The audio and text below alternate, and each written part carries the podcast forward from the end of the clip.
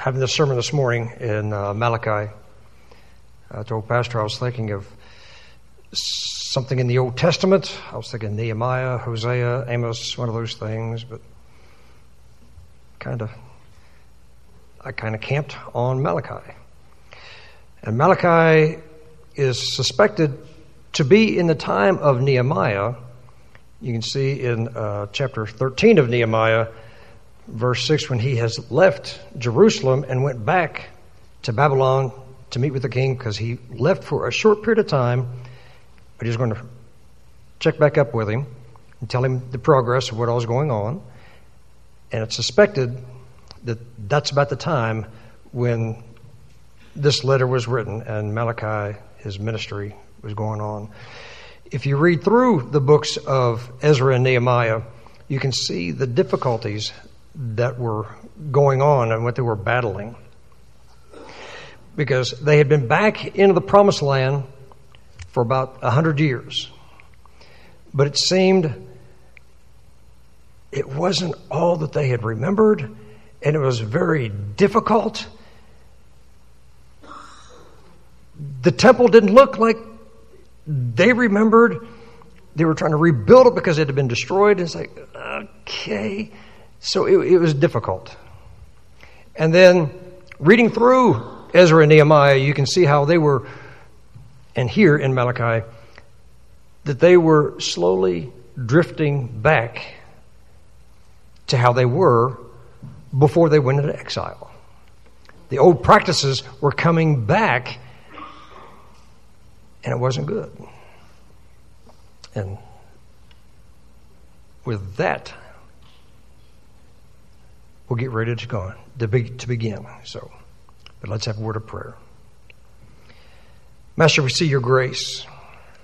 We see your sovereignty. We see the providence that you have provided all of your people. And too often, even today, our vision can be clouded. And we ask, Lord, that you will give us clarity of eyes and clarity of mind to see in this crazy world, in this 2022, even with all the ugly that's around us, you have not left your throne. You are still the sovereign, and we serve you. May your lives bring you glory, and may you be pleased. Open our eyes and our hearts to see ourselves as you see us. For those that you have redeemed, encourage the hearts to walk continually closer. And for those who may not realize who you are, open their eyes to see you that they may repent and begin following you. Thank you, Lord. Be glorified. In Jesus' name, amen. Amen.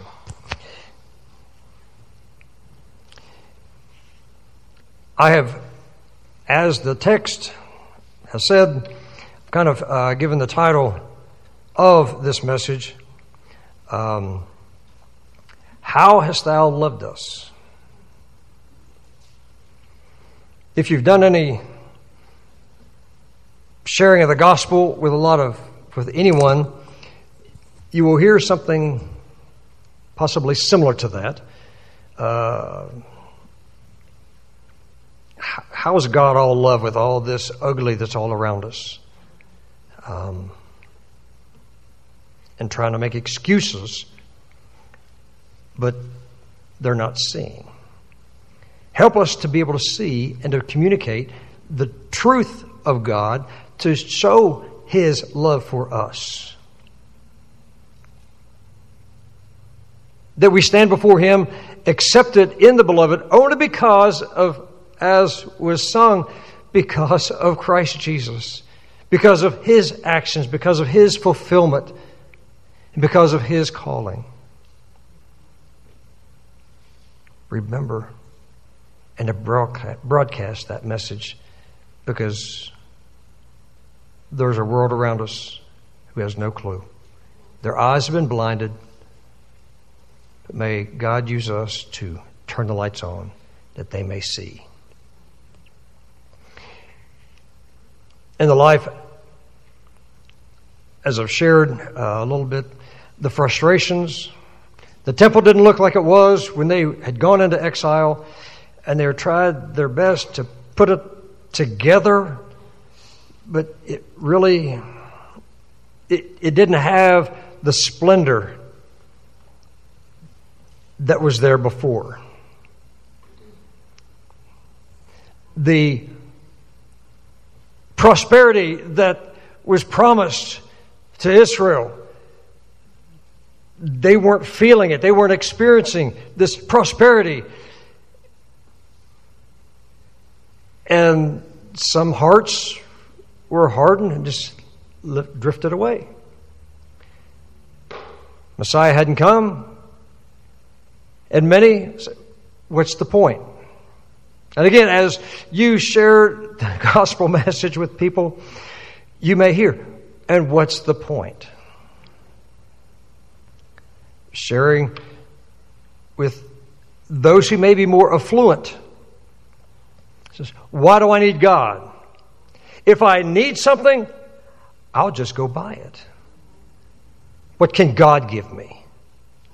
And it's like, more than your money can afford you.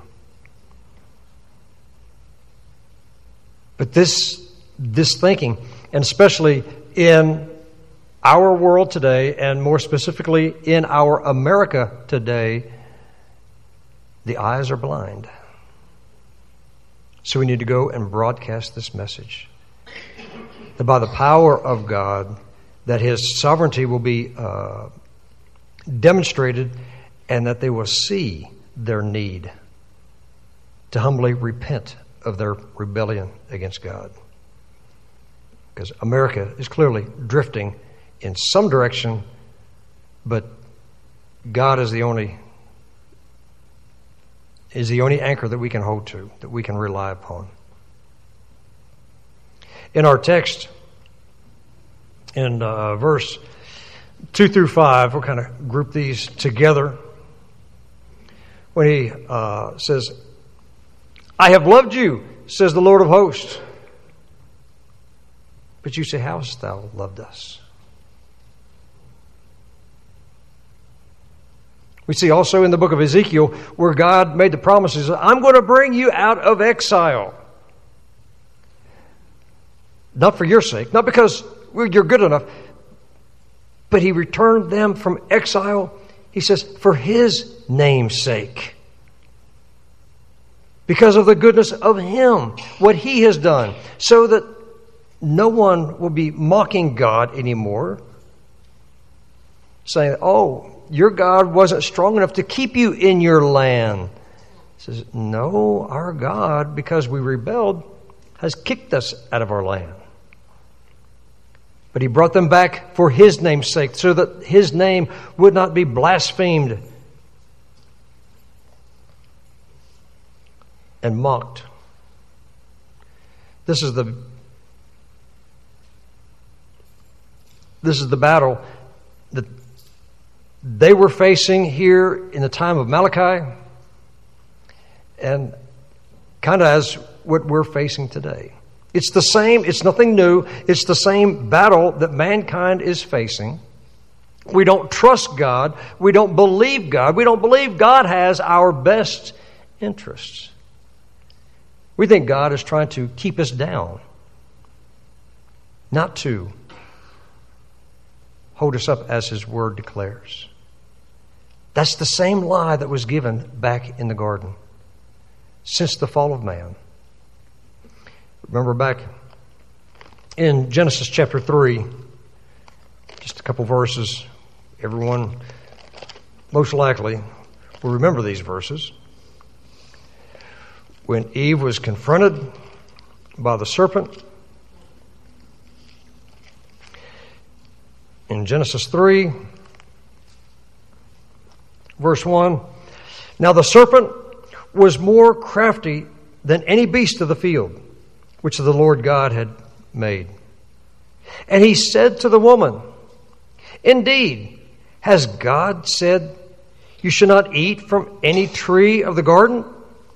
And the woman said to the, to the serpent, From the fruit of the trees of the garden we may eat, but from the fruit of the tree which is in the middle of the garden, God has said, You shall not eat from it or touch it, lest you die. And the serpent said to the woman, You surely shall not die. But God knows that in the day you eat from it, your eyes will be open and you will be like God, knowing good and evil. And this same story is played out everywhere, every day. Israel was back in their homeland, but yet, as I we're back in our homeland, but it's just not what it used to be. It's difficult. They've got those people around them that have been uh, twisting them and just confusing. Confusing those who want to follow the Lord. And that's the same thing that's happening today. They say, well, what, what, what is God doing? If God is so loving, why does He let this happen? Why, why do you have colds? Why do you have this? Why do you. Uh, people are being taking it and twisting things to justify themselves. But the nation of Israel was uh, confounded and confused and not realizing that God's providence, God's sovereignty can be relied upon. And that applies even today. With us, that as we look to Him as our satisfaction, as our prize, as our treasure, we don't need the stuff that the world says, oh, you need this. We need Jesus. We need to know Him and to love Him and to adore Him and to stay devoted to Him. Not to just look like the world. The nation of Israel, as they're back out of captivity, as they were drifting back into the same old routines and the wickedness that they had before being sent and the reasons why they went into captivity, went to exile, that was all starting to come back. And thankfully, the prophets had been declaring before they went into exile, Malachi, Nehemiah, Ezra, they were declaring this is not right. To open their eyes so that they may see. The Word of God reminds us as here in these verses, when God is trying to remind Israel, says, Jacob I have loved. Out of all the descendants of the world, those I have chosen Jacob. Not all these other people, but it was Jacob, it was Israel that I had made a covenant with. That you experienced the prosperity that God, not that they had done, but that God had provided. They were trusting in Him. People try to have taken these verses. Well, he doesn't really mean what he just said. Jacob I loved and Esau I hated.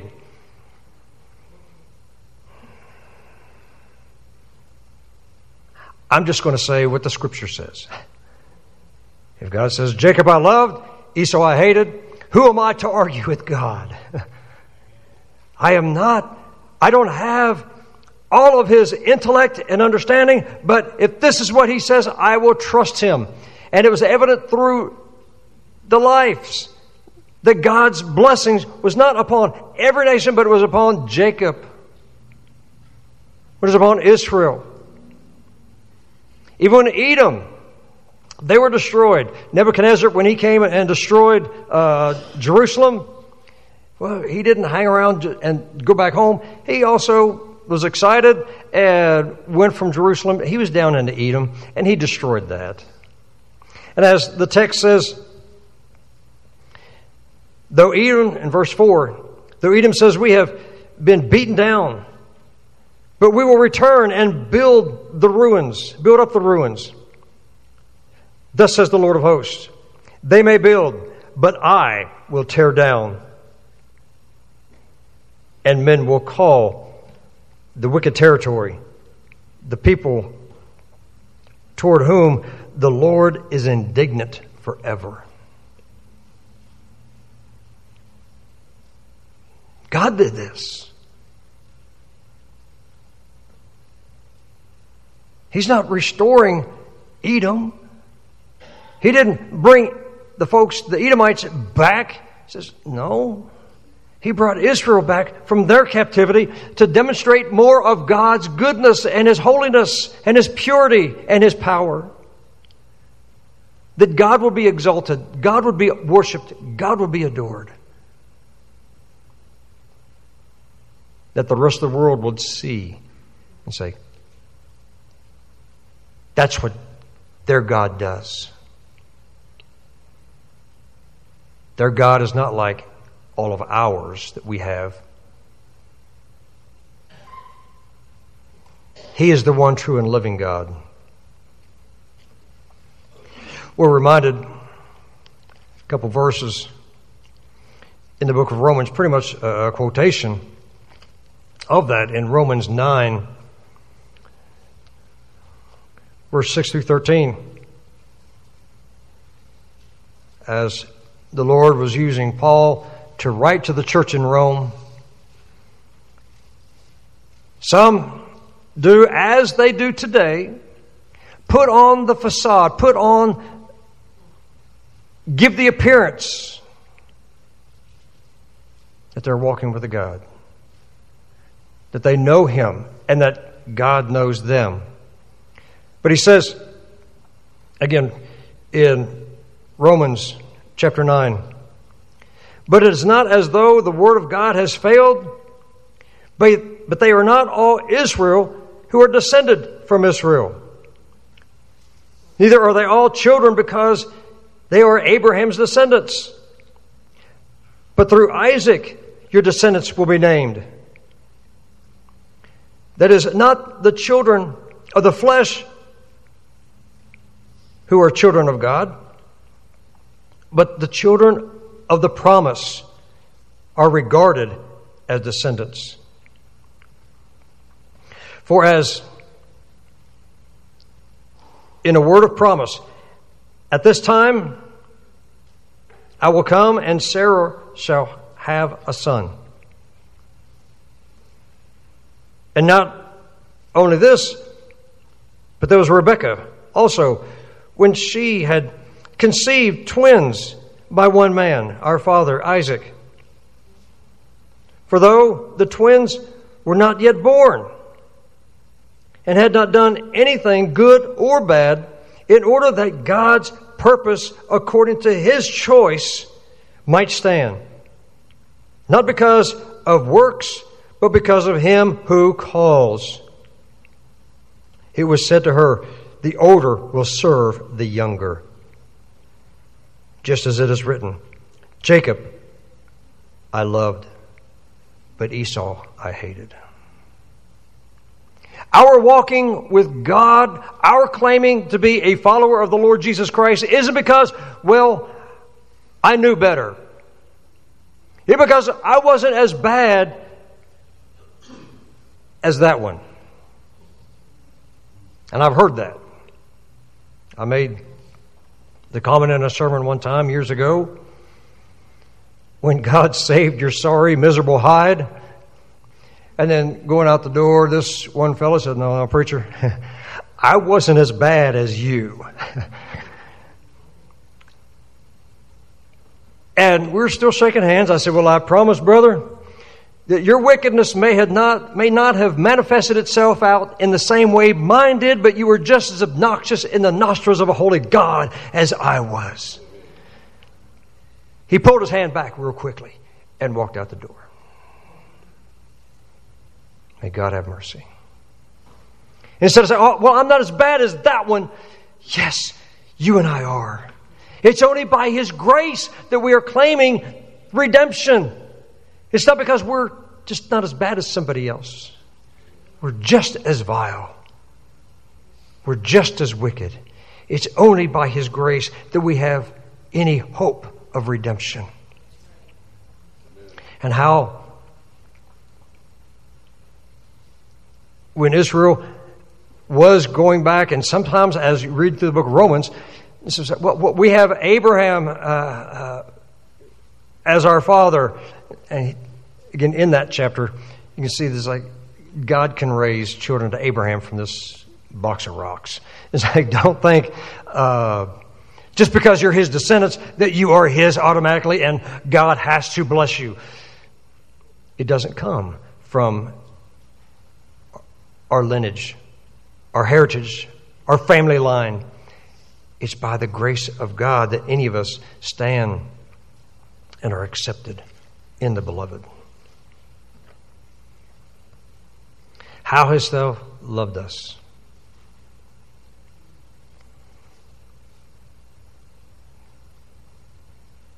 If anybody asked you, How has God loved you? What answers would you give? Would it be as in our cultural today? Well, I have this and I have this and I have this, looking at pointing at stuff. So look at my stuff. God has to bless me, or it must have clearly have been blessing me. No. Because there's other passages we can go to, but due to the sake of time, we won't go through all of them, but just go and look through the scriptures. Our redemption and our place in the beloved is because of Him and because of Him who calls. So that He receives the glory, not because I wasn't that bad. Because, yes, we are. That's just the truth of the matter. Pastor's gone through uh, these verses in times past. And again, beautiful verses. And it's a reminder when someone wants to be uh, too, I don't know if this is a real word, but I think it is, uh, too braggadocious. Again, we homeschooled our children, but thankfully, my bride taught the English. She had Greek words after her name. I think the only thing after mine was, thank the Lord, get him out of here. but it's not because, look what I am, look what I've done. No, it's because look what God has done. Somebody as violent as wicked as I am, He had mercy on so that He receives the praise, He receives the honor, He receives the glory, He receives the praise. Psalm 115, verse 1.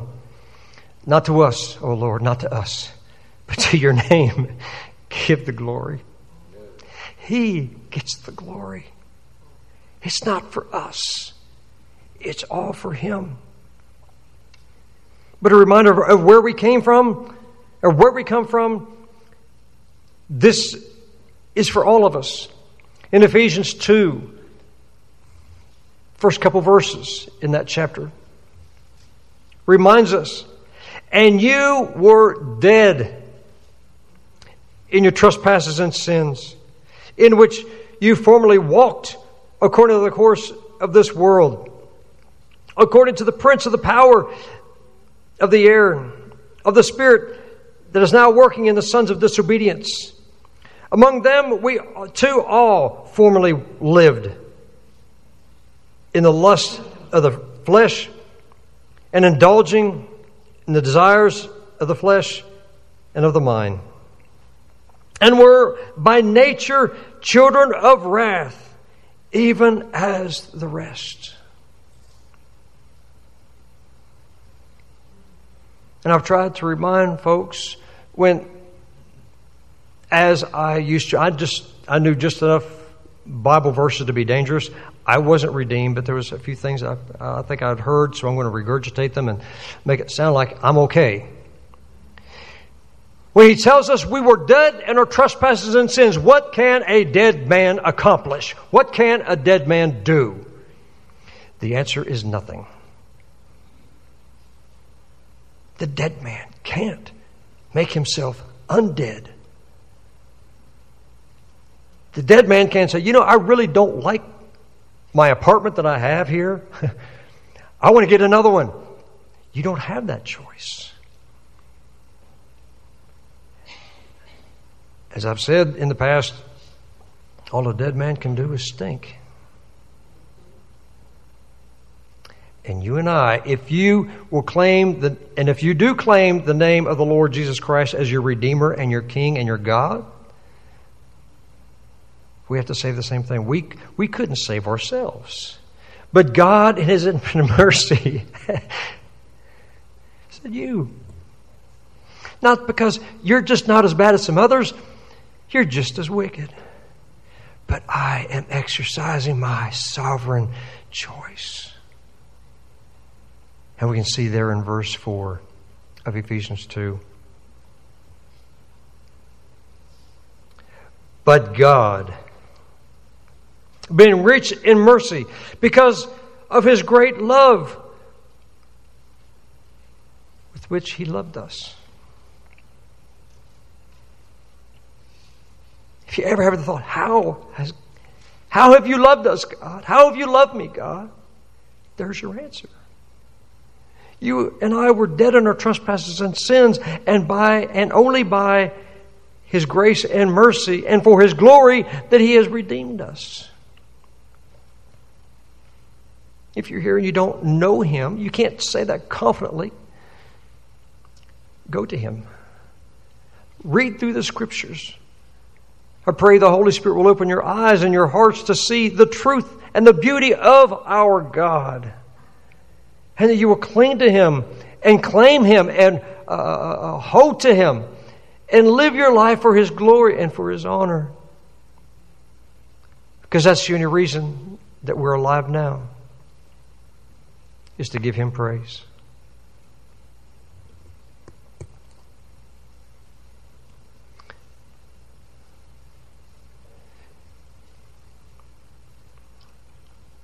Another verse over in the book of Colossians. Pretty much the same, kind of the same if you read through and just see what does the text tell us. In Colossians chapter 1, he says in verse 13,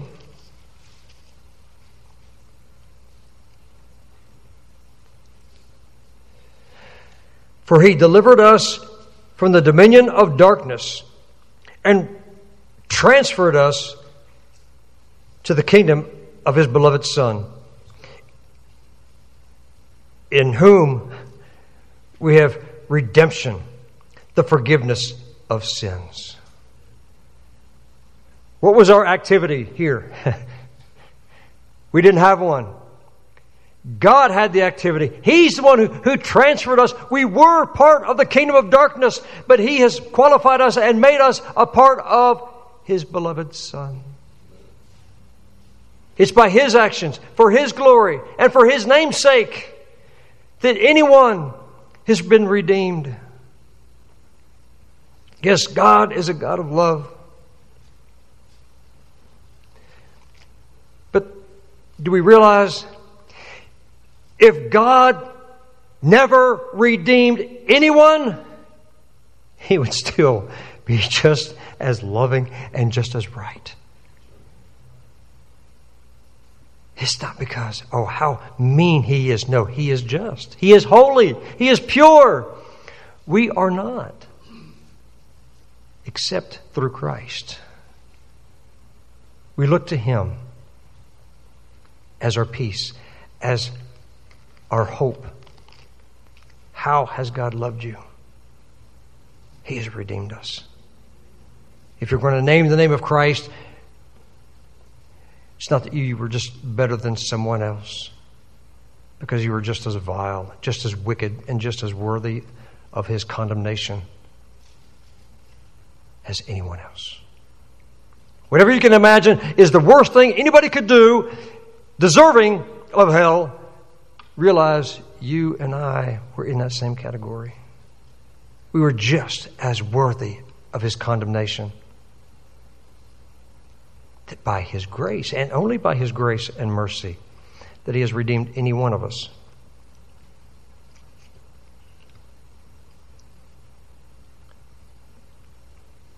In their confusion, in their wondering, well, maybe, how has God loved us? Well, the Holy Spirit is using, speaking through Malachi. And you see the rest of the text. Where he says in verse 6, back in Malachi chapter 1, a son honors his father, and a servant his master. Then, if I am a father, where's my honor? And if I am a master, where's my respect? Says the Lord of hosts to you, O priests, who despise my name. But you say, How have we despised thy name?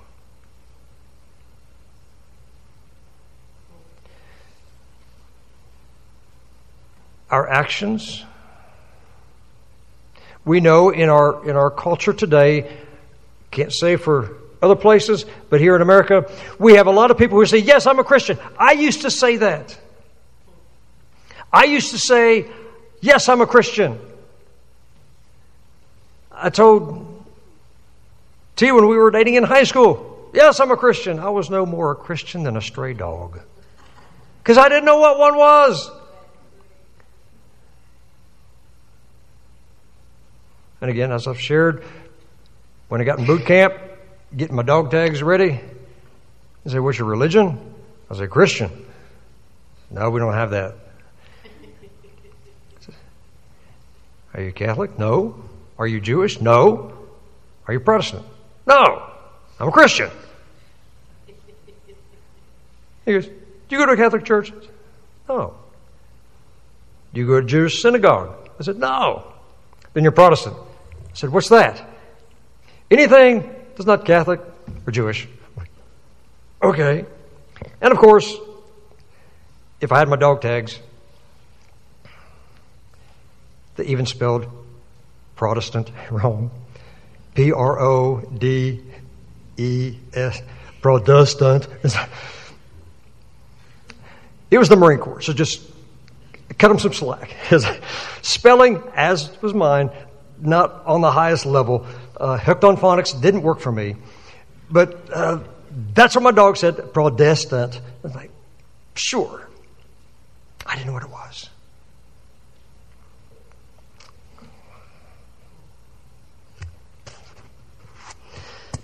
But I have shared, but I thank God for my bride. Who would write me letters the size of small novels packed in these itty bitty envelopes, sharing the gospel. Sergeant Captain Pond, hard charging Marine, also a follower of the Lord Jesus Christ. And I would get stuck on, I would say, get stuck on barracks duty. And Sergeant Cap was the duty NCO. I was just his assistant duty. And for that 24 hours, he would preach. And he would preach. Can I be on duty with anybody else besides Sergeant Cap? But I thank God for Sergeant Cap. Because he was opening my eyes. The Lord was using him to open my eyes and my bride to what I was. I said, God, have mercy on me.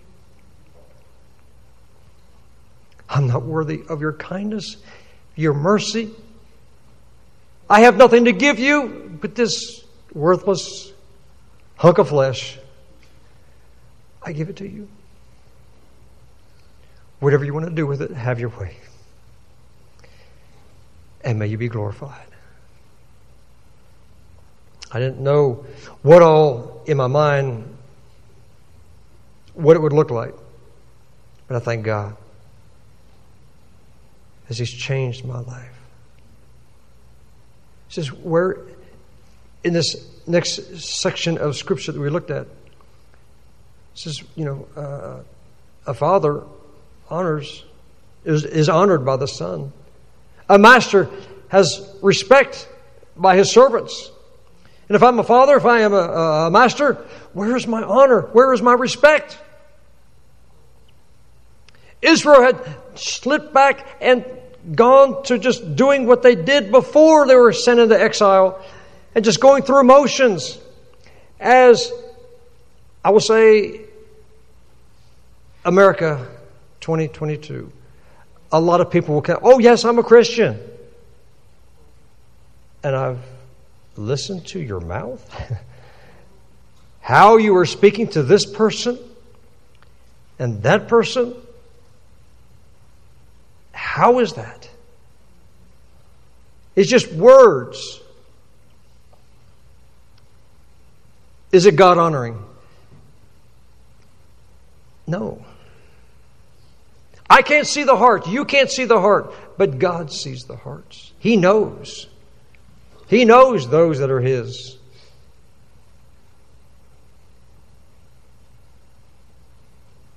You've heard people testifying as you're sharing the gospel with other folks. Well, so and so goes to your church. And, well, they're going to heaven. I know I am because I'm a whole lot better than that shyster. And just, really? Our actions, what do they say about what we love?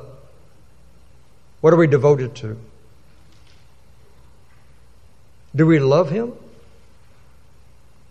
We just love a thought that we have that we try to say, oh, that's for the Lord, but really we're just looking at ourselves.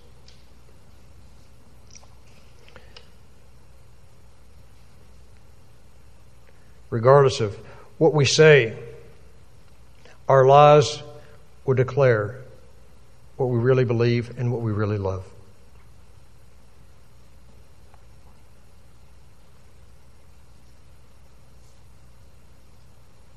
Been out door to door. Get to these people's house, and we know them, and we know what they're into. Oh, yes, I'm a Christian. Really? When all of this is going on in your world, everybody knows the life that you're living. Is that honoring to God? And you're representing Him? That's what we're to be doing. We represent the King. We are His ambassadors. That they may see what our God looks like and what He is like.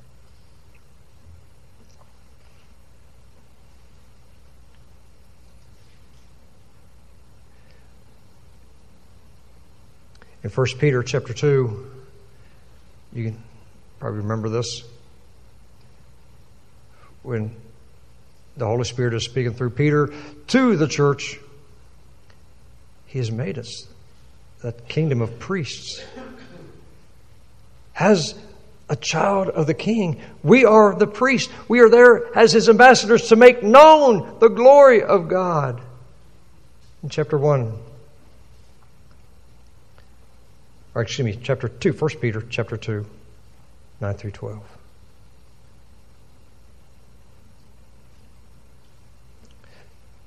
But he continues close to the verses that I had pulled out earlier. Back in Colossians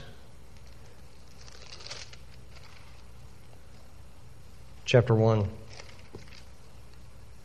verse 9. For this reason also, Paul is writing to the church at Colossae.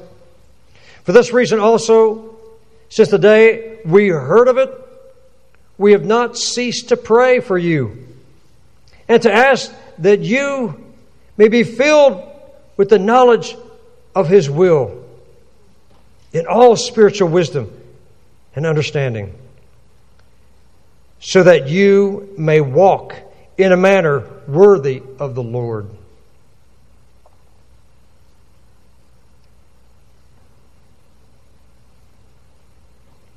So that you may walk in a manner worthy of the Lord to please Him in all respects, bearing fruit in every good work, and increasing in the knowledge of God.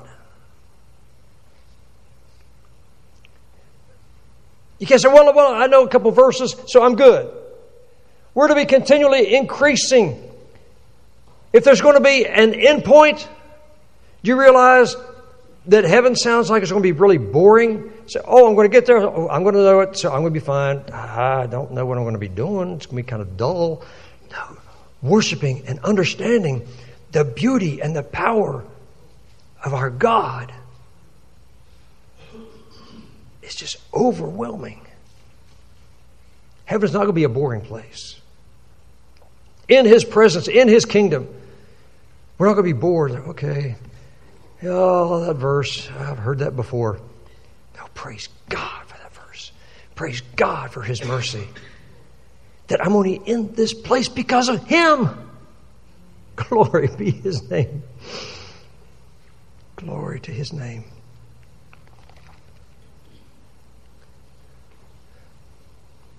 Also, back in the book of Romans, chapter 2. Paul was writing again to the church and thinking of how the church or, or, or uh, Israel was coming back out of captivity and how so many people act who claim and say they know Christ or that Christ knows them and how they act. He says in Romans chapter 2, verse 24.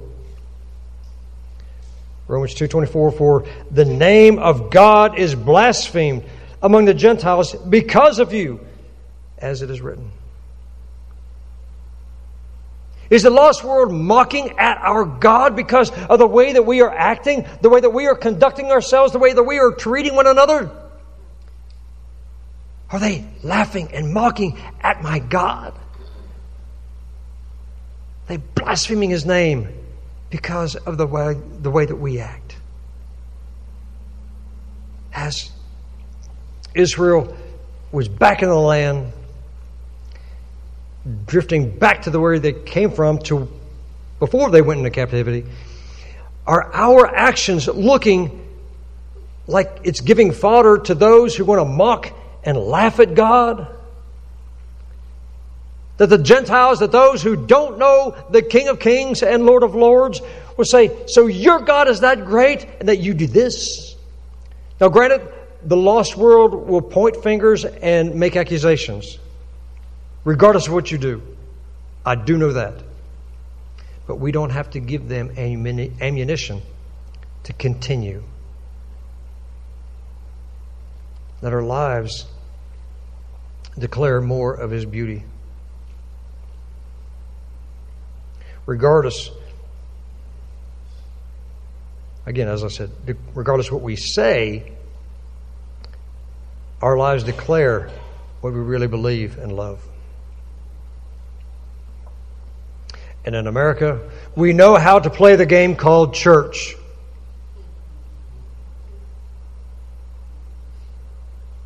To look good on the outside, but internally, not very well. God knows our hearts and our minds. Again, I think I shared this with Pastor, another Georgia boy. Uh, he had preached uh, back in our West Virginia uh, church, uh, Jim Britt, and he made the comment. He did uh, supporting of a lot of uh, missionaries and churches in other places around the world. He said, I love to go overseas and meet real Christians. I'm thinking, that's a very brassy statement. Who does he think he is? My first trip overseas was on one of his trips into Romania. And Romania had just just a couple years, two two years, they had were able to get rid of the dictator Ceausescu, and the country was opening up away from communism. We were able to go back in and hearing their stories and what they have gone through for the sake and the glory of Christ. Say, What am I, Lord? Have mercy on me, God. I need them to teach me. I have nothing to teach them. These are amazing believers. And being in Russia, seeing their their testimony and what they have endured. Other brothers and sisters in Nepal and other places, what they have endured, but they've stood strong. They didn't compromise, they held fast. Regardless of what the world does and says, they stayed true. We don't need to be bored with God. We don't need to say, It's not that big of a deal. When they would be killed, tortured for the sake of Christ, we play, we have a facade in this nation. We, we have this facade of, oh, this is what it is. No. Our text, this declares what does his church look like? And his church is beautiful. His church looks like him.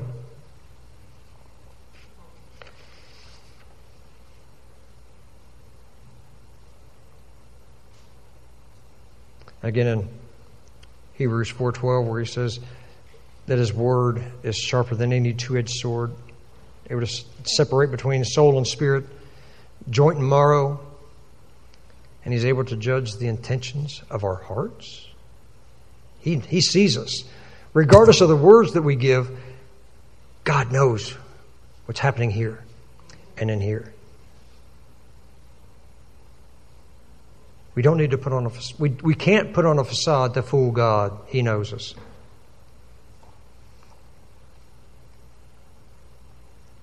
So the call, let's live like his people.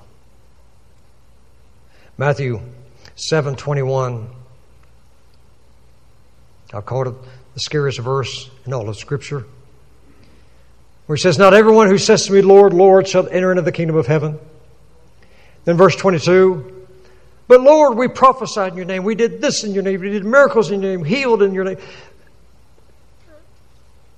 Verse 23, Jesus says, I never knew you. They thought they were okay. Let's live a life that demonstrates that we're only okay in Him, that He is our joy, He is our greatest treasure he is our peace. Where's your heart this morning?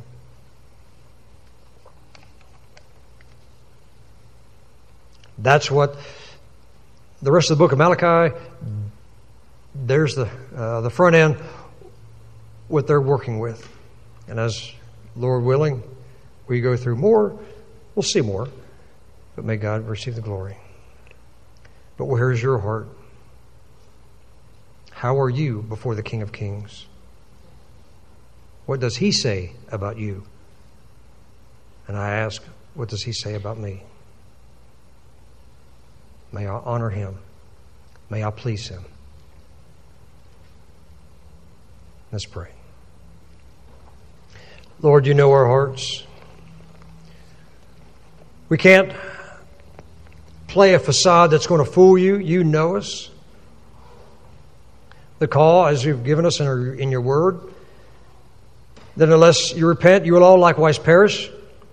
If we don't own our sin and repent of it and declare you as the holy judge, we ask that you will be pleased, that you will be praised. Help us in this crazy time that we're living in. You have placed us at this time and at this place. God, may you may you be honored. Give us wisdom to know how to represent you and to share your grace. Be glorified now, Father. In Jesus' name, amen.